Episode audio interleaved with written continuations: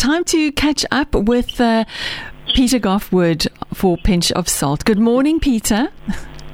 Hey Vanessa, how's it going this morning? No, it's going good, it's going good. I just have to, um, before you get talking about soups and stews and all that wonderful winter fare that we can sort of tuck into, I have to give you some feedback after your chat about Wagyu burgers last week.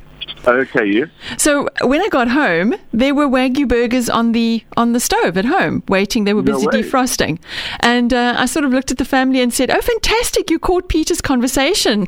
And they said, no, we were a little bit too busy. We missed it. Wow, what did he talk about? So I said, well, he spoke about Wagyu burgers and Wagyu meat and steaks and no, all that stuff. Funny. So um, it seems that when you speak, these things arrive magically on my stove. So... Oh, wow, fantastic. Well, who knows what you may have for dinner when you get home this afternoon. Well, absolutely. So I'm really looking forward to uh, what you have to say, because I know it's going to be absolutely yummy. And uh, I just have to say that um, the Wagyu burgers were great last week, so uh, fantastic. But you're going to be talking to us about soups and stews, so I'm looking forward to that. Yes. Fantastic. Okay, well, let me launch right into it, actually. So the, the first thing is, is, is the sort of the best thing for soups and stews are, are the secondary cuts. I think that's what we'll also focus a little bit on as well. Is, and I think sometimes I think that the, the fact that the butchers called them secondary cuts was to make them sound less sexy, and I, and I think that was just to steer people away from from, from from buying their best bits, because they certainly are the tastiest part of the animal, um, and I, and I think um, often get a bad rep because they're the cheaper cuts. All that all they require is a little bit more care and attention, and I think that's that's the thing that we'll look at. Um, um, today, and then I'll run through a couple of my favourite bits and, and what to kind of do with them. At the top of that list is, is beef brisket. Now, for me, this is probably one of the tastiest cuts on the cow. Um, it really has a bit of everything. It's got a lovely layer of fat that runs through it, which means, but don't worry, when you slow cook it, it actually, it actually that fat melts down and just adds to the beautiful unctuousness and the richness of the stew and stuff like that. So, so don't worry too much when you look at it. It looks quite fatty. Ironically, or not ironically, but interestingly enough, the brisket is the best cut to actually make hamburgers out of. Um, when you mince up brisket, it gives a lovely fat content to a burger, um, which keeps it nice and moist. But that's that will keep the burgers for a conversation for another day. But but brisket is is one of those things.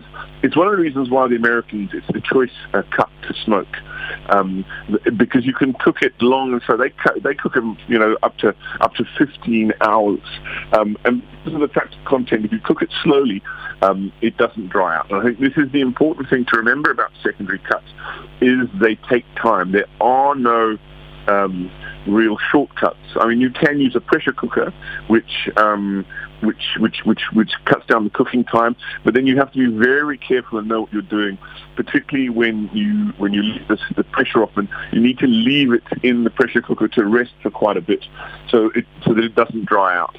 Because the problem is is these cuts. They need they need to have muscle fiber slowly broken down, and that only comes with low temperatures. If you if you crank the heat up too high, what ends up happening is you cook all the liquid out before before the fibers break down. What happens then is you get really really tough and dry meat. You'll soften mm-hmm. it up eventually, but the problem is that you, you have a tendency to dry the cut out. Uh-huh. So so uh, for me, braising is best done, I, I think, in the oven. Um, you can do it in the pot, but I think for the best results is actually done sort of slow in an oven. For me, a brisket, I'll put it in a tray with whatever cooking liquid. I mean, this is the beauty of it. You could use water, you could use beef stock, you could use uh, milk stout, you can use red wine. The, the cooking liquids kind of determine the, the sort of the overall flavour of, of what you what you want from your from your. And I basically cover it in some foil and I put it in the oven for like one hundred fifty degrees, and, and just let it do its thing. I mean, it's the beauty. You put it in the oven and you come back two hours later, give it a poke and see if it's nice and soft. And if it isn't, you put it back in for a while. Otherwise, you take it up. And the beauty of it is, is those juices that are left in the pan are are just heaven sent. And, and and and so then you can do all manner of things with, with brisket. You can shred it up and make pulled beef and do barbecue sauce, mm. all more conventional things. And I think the, the the beef brisket is great because it has that lovely layer of fat. My My suggestion always to anybody is who, who have a little adverse to, to, to animal fat, cook it with the fat on. And then if you don't like the look of the fat of it, then cut it out or scrape it off after mm. you've cooked you've cooked it, because then at least it imparts the flavour. You know, and it's that invisible flavour that you cannot add with any ingredient, with any seasoning. Mm. And so you, your best bet is to actually leave the fat on. Cut it off afterwards if you if you're a little bit squeamish about that sort of thing. Um, Now, I, I just have to I just have to say to you, sorry, Peter, I'm one of those squeamish people with the fat. So, but after yeah. what you told us last week with Wagyu, this makes perfect sense to me now. So I, I will yeah. I will definitely sc- scrape it off afterwards now. yeah, I mean it's, it's the same. It's the same when you when you're cooking a steak. You know, cook the steak with the fat on because it imparts the flavour, and then cut the fat, trim the fat off after it's cooked, because then it will at least have imparted some flavour, and you don't have to eat the fat per se. Uh-huh. But you're at least getting the the benefit of it. Um, and then the next one, which is um, one of my favourites, is beef shin. Um, and that, that you can extend the same sort of thinking behind this uh, to, to lamb shank. It's the same. It's the same cut, just on a different animal. And and the beauty of this here is, uh, now these are the muscles that, again, you were thinking long, slow cooking, these are the muscles that do all the work. So by their nature are quite tough. There's very little fat on them because they are continually working. So they need to really have the, the, the slow treatment. But the beauty of things like shin and lamb shank is they have a beautiful, um, beautifully high, rich um, uh, gelatin content. Um, and that is what you're after. That is where all the action is. I mean, to, to, to give you an idea of how, how you know if your, your, your stew has got gelatin in it, is the next day when you see it, when, it, when it's cold in the fridge, and it's got almost like a rubberized jelly feel to it, that it, it's kind of, it's in one piece. Then you know you've hit the, the gelatin jackpot. And the gelatin is, is actually fantastic. It's very, very good for you. It's, it's very, very rich in protein, um, and it has a, a unique amino acid profile, which makes it very, very healthy. Um, I mean, there's tons of evidence that, that, that shows that, that gelatin reduces um, uh, joint and bone pain, so that's a, a, a brilliant thing. It increases brain function, and there's proof that it actually um, it, it works in, in terms of reducing the signs of uh, aging in skin. Mm. So gelatin is really, really good for you. Um, and it's released, um, it, it comes from, from collagen, which is the protein that makes up thirty percent of the body. And that gelatin is released is, is released from the collagen when it's slow cooked and braised, and that kind of, and that's where all the richness comes from. And it's got this, it has this almost like a stickiness to the sauce, and it's like um, it's like a almost like a jamminess. And when you cook that down, and uh, you cook a whole shin and you shred that up, it is probably one of the most glorious things to eat, with a big steaming dollop of buttery mash, and, and you'll ache away in weather like this. You know, that's, that for me is, is a is a and another one that has a, a cut that, that you don't often see, um, but if you ask for it in, in most butcheries, they'll sort it out for you, and even in your supermarkets with a decent butcher, and that's beef cheeks. Beef cheeks have the same sort of consistency as shank, but they have a higher gelatin content and are just one of the most glorious pieces of meat that you will ever, ever slow cook and eat. You will never, you will never go back. I mean, and then if we look at further afield, not just beef with the secondary cuts, uh, lamb, for example. Lamb neck and shoulder are truly wondrous cuts. You know, I did a I did a shoulder recently, and now you can do shoulder two ways. It makes it's fantastic in, in Indian food. It makes the most amazing curries. You know, when it's diced up, because again, it has this lovely layer of fat to it, so that the, the meat stays moist for no matter how long you cook it. But for me, the best way to do um, a lamb shoulder in this is actually to slow roast it. Again, in the oven for about three or four hours, and then it just, you can literally pull the bones out with your hands, and then you have the tastiest bit of meat you will ever put clap your eyes on. But it's not a stew, but so we'll move on from that. Mm-hmm. Um, and then, of course, we get things like pork. You know, you've got two great cuts with pork, which are fantastic in soups and stews, and the first being ham hock, or, or the pork knuckle. I mean, what would winter be without pea and ham soup?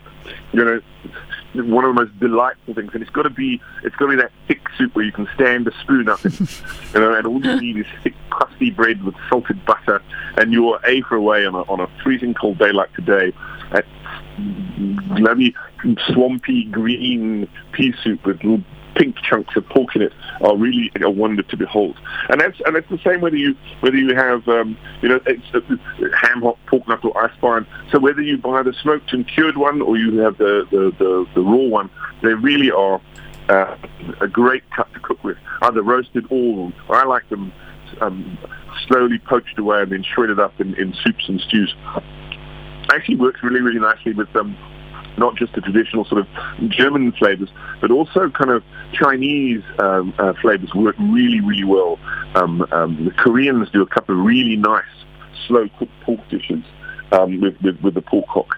Um, so, so either way, you're, you're in. And of course, the thing, the beauty of pork hock is it's so cheap. I mean, at the moment, it's probably cost you about, uh, I think it's about forty rand a kilo. Wow, that and is cheap. An average, an average pork hock is probably going to weigh about about maybe a kilo, one point two kilos, and that's you're going to get you're going to get food for, for two two or three people out of it.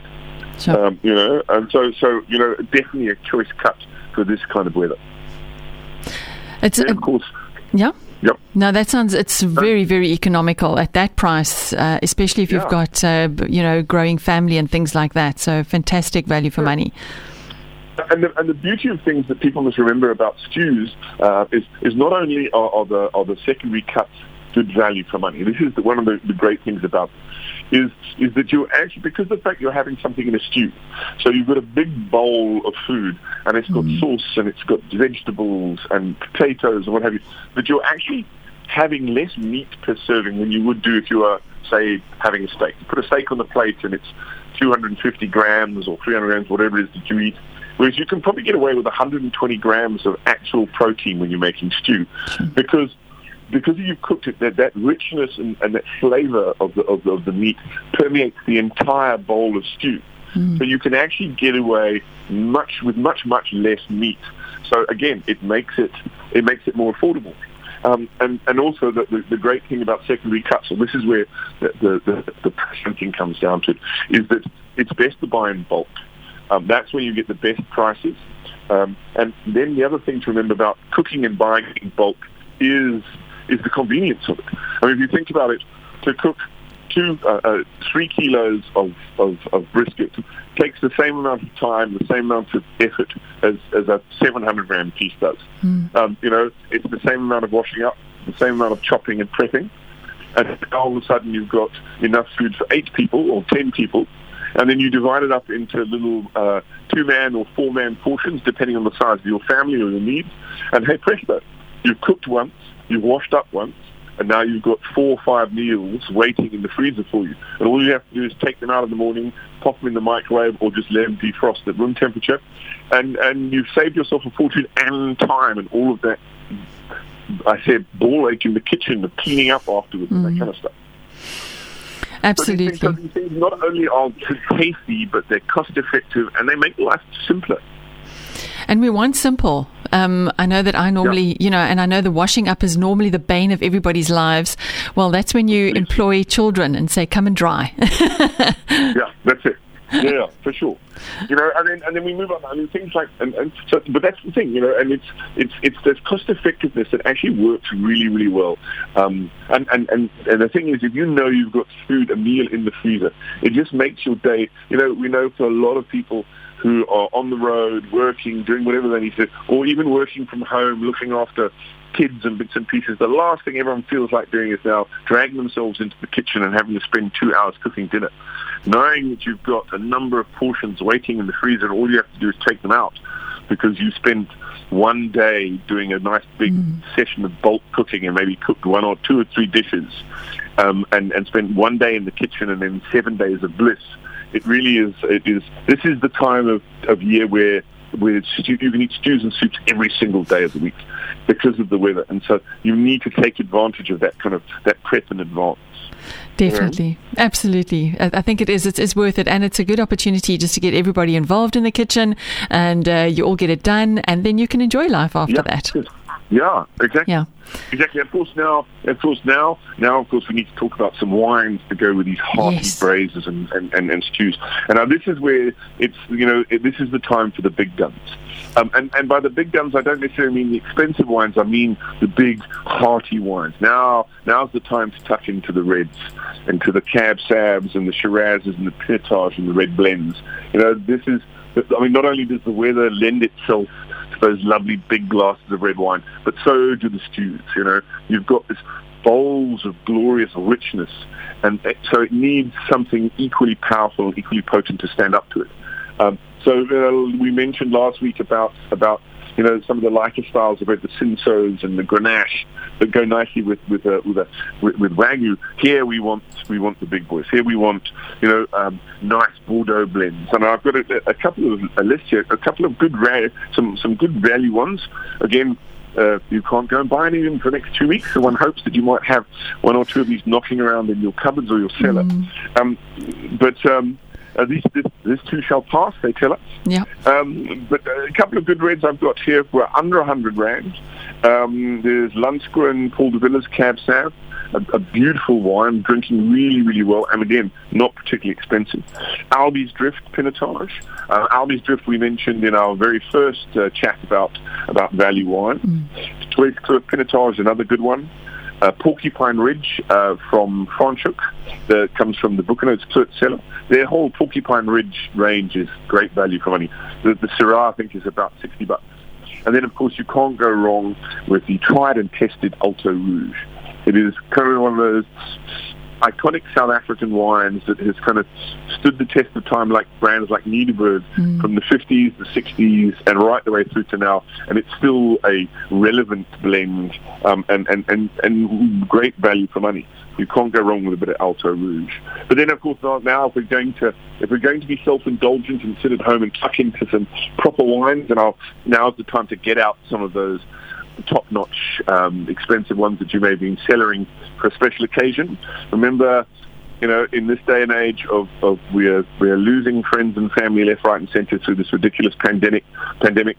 So any any meal time around the table consists with the family cons, con, um, is considered a special occasion and is worthy of your best wine. So I'm thinking something like a La Riche Cabernet Sauvignon, which is probably the best, for my money, the best Cabernet in the country. Then you've got uh, Demi Stal Reserve Pinotage. Demi Stal have just won a whole load of awards uh, at the Old Mutual Wine Trophy show. In fact, I think they're the, the, the top seller. They won the award for best seller this year for, for the amount of reds and, and, and trophy wines they won. Tambour Schoolse Shiraz is one of my favourites. And then, of course, you can't go wrong with some nice, rich Bordeaux blends like the Rissenfried, the Estate. Uh, Jordan's Cobbler Hill is always one of my favourites. It's a little on the pricey side, but wow, is it worth drinking? And then you've got the Batten-Pervacum-Maisfork, which is, which is again uh, an affordable, more affordable. It's not cheap, but when you consider the, the, the, the value of it in terms of what's in the bottle, it probably is one of the best priced wines in the country. And I think they've just they've actually just won um, the the Old Mutual Trophy uh, prize for best red uh, red wine, best red blend. So that, that's that's some wines to keep you going, to keep you uh, keep your stews accompanied. I think that's probably the best way to think of it. Definitely, absolutely, sounds amazing. And uh, if you haven't got access to, if you haven't got those wines, hopefully you've got a friend who's willing to uh, share some of that wine yeah. with you. No, who might who might fancy coming round for a hearty stew. Definitely. Uh, you'll produce, provide the stew, they provide the vino. Definitely. It sounds like a really great idea. Yeah. It sounds absolutely delicious, and I'm I'm I'm drooling here in the studio, um, and uh, I, I think that most of us are. So uh, I, I think that a lot of people are going to be uh, sort of uh, getting out there and going to get some of these uh, delectable cuts that you've suggested, and uh, we'll be making some delicious soups and stews this weekend. Well, well, hopefully your your family have been listening or not listening, but are, are in tune with what's going on in the program, and there's a hearty, bubbly pot of something fabulous waiting for you when you get home this evening. Absolutely. I, I shall let you know. Oh, and there's a, a message that's come in here that says, oh, yes, I'm drooling as well. so so everybody's uh, drooling over their home desks or their office desks or whatever, but that's great. Uh, they can uh, take advantage of uh, all this advice and put it into action over the weekend. Peter, it's such a joy to speak to you every week, and uh, we'll be chatting again next week. Fantastic stuff, Vanessa. Always great to chat to everyone, and uh, stay safe. Absolutely. You too. Thank you, Peter. Bye. Bye-bye.